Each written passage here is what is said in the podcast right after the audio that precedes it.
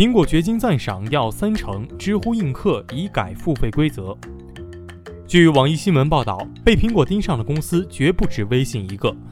如果你使用 iPhone 手机或者 iPad 平板，那么你在资讯类、付费问答、直播平台等客户端内，要给作者赞赏或者给主播打赏，你将不能使用微信或支付宝等流行的第三方支付方式，而必须通过苹果应用商店的应用内购买机制进行。